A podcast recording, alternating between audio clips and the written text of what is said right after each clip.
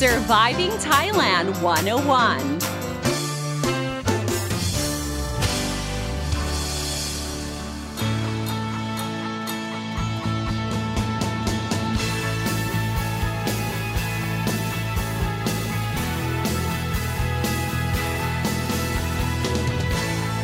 Hey guys, thank you so much for tuning in to Surviving Thailand 101. I'm your host, Fido and Sydney, here to break down helpful tips and advice so travelers and expats can have a fantastic time here in Thailand and avoid common cultural faux pas.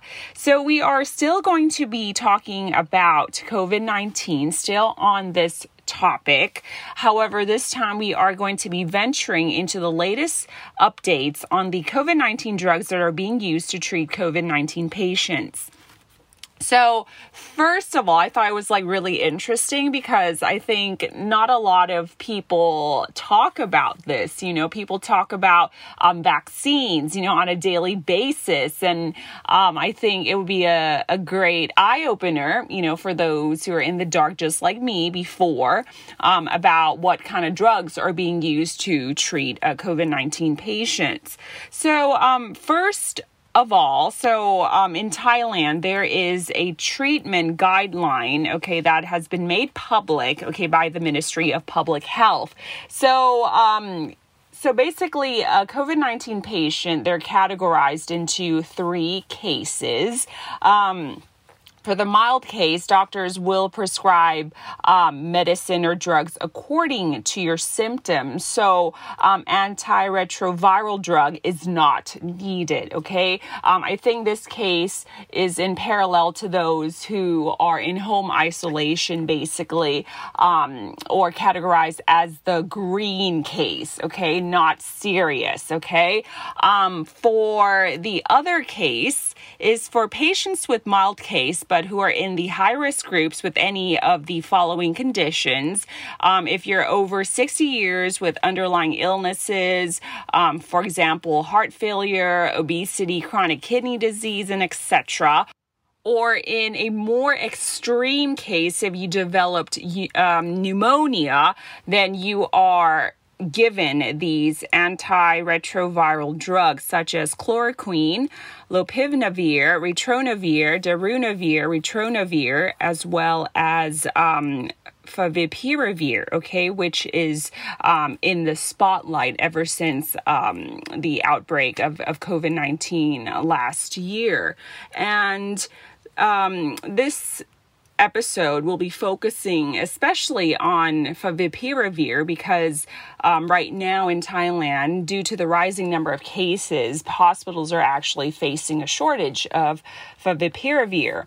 Okay, and this drug is prescribed by doctors, um, as I mentioned before, early on. Okay, ever since last year, and this antiretroviral drug is proven to reduce deaths and um, proven to be very effective towards people with with a severe symptoms.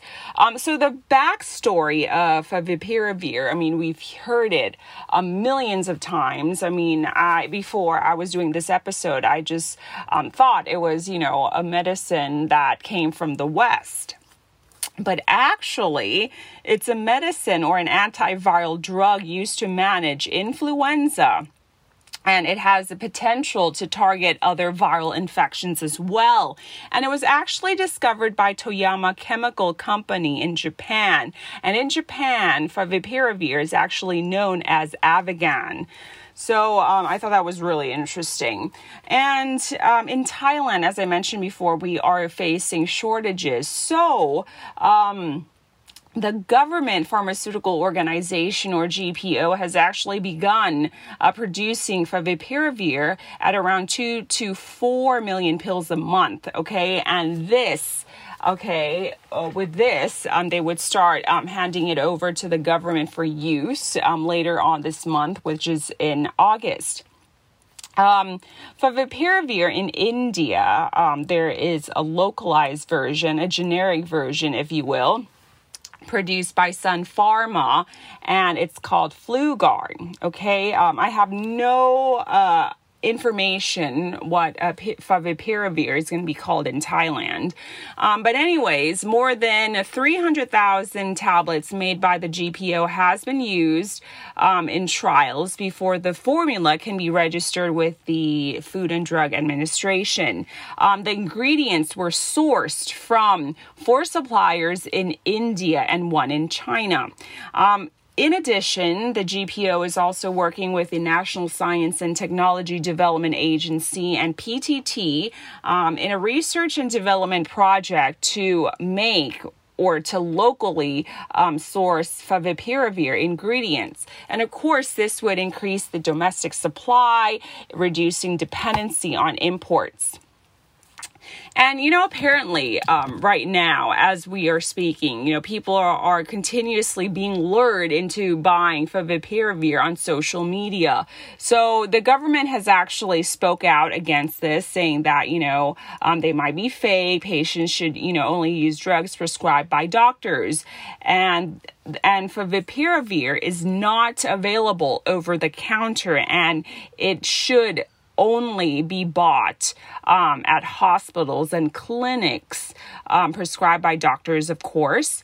Um, and according to the government spokesperson who, who spoke out on this, doctors um, take into the consideration about the severity of the patient's sickness. So, you know, it's not like, oh, you know, I have COVID 19, I tested positive, and boom, you know, they hand over uh, favipiravir. It's, it's not like that, right? Um, they need to, um, you guys, you are actually categorized into, you know, um, groups, you know, depending on the severity of the case, right? And favipiravir will be given um, to those with mild symptoms um, or, you know, severe symptoms. So, so, um, um, in addition to the severity of the patient's sickness, doctors do take into consideration about um, your weight and any chronic illnesses in order to prevent an overdose.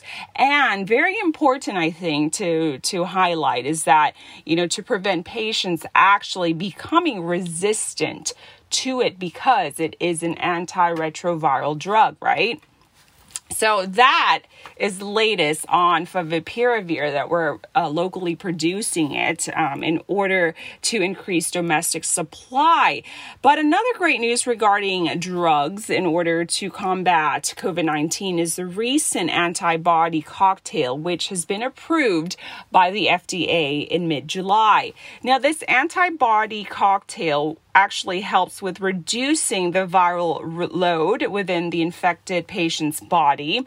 And it also reduces hospitalization time by up to four days um, and also reduces the progression of severe COVID 19 by up to 70%.